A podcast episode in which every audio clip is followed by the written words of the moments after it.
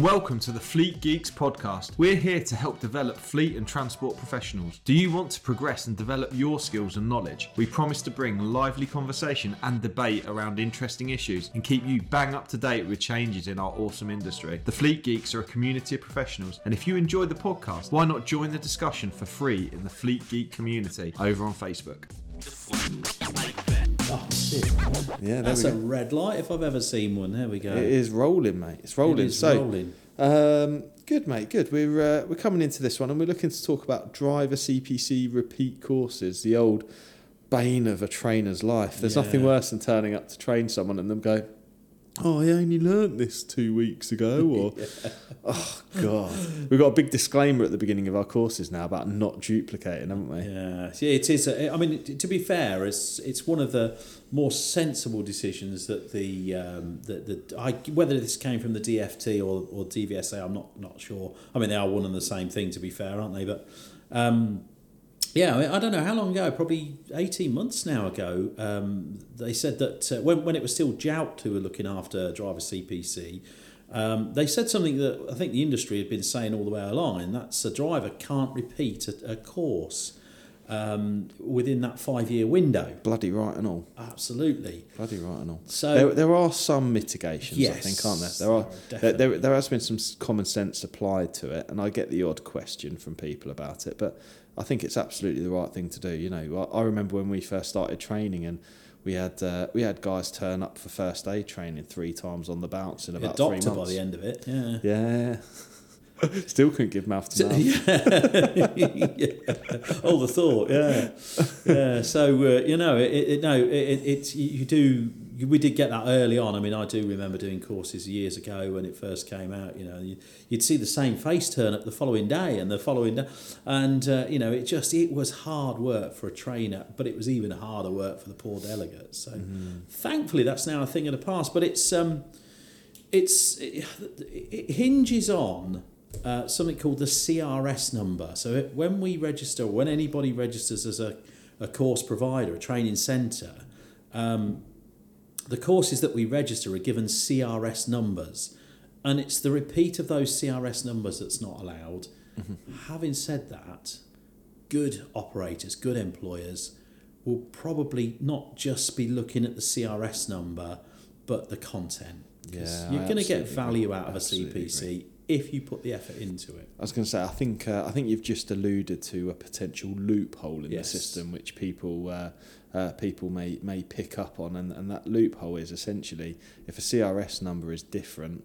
Um, uh, to be fair, I don't I don't actually know. I think I wonder if um, uh, that that is something, but that that would certainly be the first indicator uh, for uh, the computer when it's looking for duplicated courses on somebody's record. It's looking for a duplication of the CRS, CRS number. number.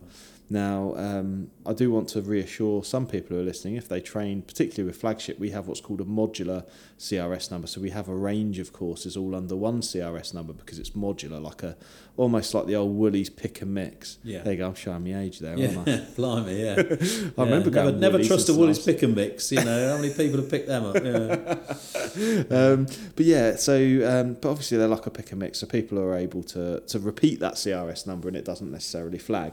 Um, but obviously there you know there's some considerations to be had uh, particularly drivers hours is one of them. Um, I think there's many drivers who probably need drivers hours more regularly than every five years um, particularly if there's a change or a change of role or something like that. Because I think I think what drivers tend to do is they go on a drivers hours course they think about what's relevant to them and then they kind of you know that's kind of stuck in their role then. What do Yeah. they need to go, do to mitigate their risk of infringement?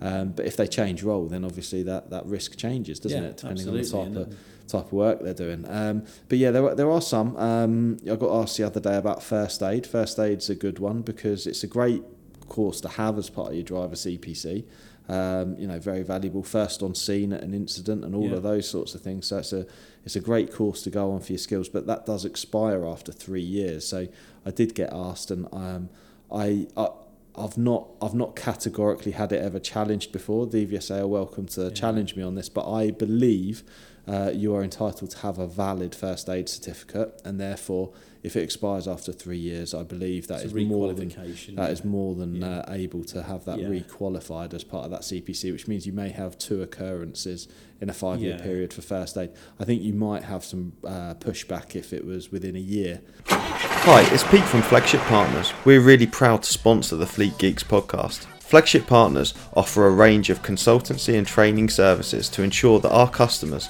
remain compliant and have the best possible knowledge to be able to fulfill their work. If you're interested in support with any of our safety, HR, or compliance services, or you want to train to be a transport manager or need driver CPC training, give us a call today.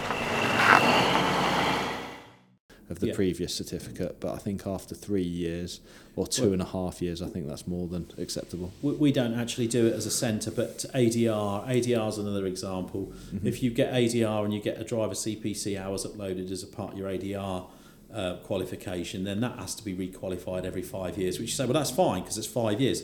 But you can actually requalify for your ADR a year ahead. So Okay, four it- years. You could actually be sitting, but that's fine because it's a requalification. So that's, as far as I'm aware, that's accepted. Yeah, and I think SUDS is another one as well. SUDS is a Yeah. five yearly qualification. Um, on occasion, that may happen after four years or four and a half years, what have you. It's it's not that that I think the ruling is trying to tackle. The ruling is trying to tackle replicate, uh, you know, reproduction of the same material uh, on a on a consistent basis. Um, and and you know, I think now is the time. If you're listening to this, now is absolutely the time. If you've not done it already, get a get a Excel spreadsheet open. Get five courses selected for the next five years that you're going to be doing for your CPC, and get your drivers' names down the other side, and just get them booked. You know, get have an option of five to six courses, and just make sure that everyone gets to do each course. Yeah, yeah. It's really as simple as that. You know, what what's, what applies best to the role of the driver in your business, and be proactive about making sure that they're booked. you can get the good. It's not. I mean, a lot of a lot of operators, as we know, use this. It's just a tick box exercise. They know the drivers need the hours and they need to get them on. But you can, I think you can really get good value out of a driver CPC as a bit of training. It's it's actually, yeah, much to our uh, annoyance, it's a very competitive market and. You know, for what you pay for driver CPC training, you can get some really good value out of it if you choose your your your modules carefully and. Uh, you know that's why we've got quite a, a broad range of, of modules and, uh, and and long may that continue so Yeah, absolutely. So uh, there you have it, guys. If you've got any questions around driver CPC, um, then then give, do give us a shout. But ultimately, um, you know, if you need to requalify people, or uh, if you need to, uh, you know, if people need an update on drivers' hours, then fine. You know, that tends to not be an issue. But just be be more proactive around organising your driver CPC if you're not doing it already. That's uh, that's the advice from Mike and I. absolutely And uh, we look forward to seeing many of you for five consecutive uh, driver CPC courses over the next Yeah, 18 or, or I'll tell you another way of looking at it if your drivers continuously get infringements and they're not learning say right as a punishment Yes. we're going to send you on another driver's hours course Yeah. uh, because we can do that if the driver is is is you know we, if we can justify it if the the operator can justify it you can repeat so Yeah, unlucky drive you're going on another driver's uh, hours course That's, that, that's a really good point. It's about the transport manager being able to justify a re uh, a, a re going of the of a course. Um, you know, the other thing to look out for is as your as your driver done a walk around check in two minutes flat, um, because if that's the case, they may need to reset a uh, a driver's daily walk around CPC course. yeah absolutely Both of which we offer. Anyway, by the so way anyway, thanks for uh, listening in. I hope you've uh, enjoyed it. And uh, if you'd like to listen to any of the other podcasts, make sure you subscribe. Oh, we must keep doing that. Yeah, yeah. like, subscribe, comment. Yeah, absolutely. Uh, Mike, those. it's been a pleasure, mate. See you soon. Yeah, see you on the next one. Cheers. I hope you enjoyed today's episode. If you did, please share with your friends and colleagues too. Join us for free on Facebook with the Fleet Geeks community for transport and fleet managers. Fleet Geeks offers ongoing professional development, networking, and mentoring too. So get in touch with me, Pete Rushmer, on any social media platform to find out more.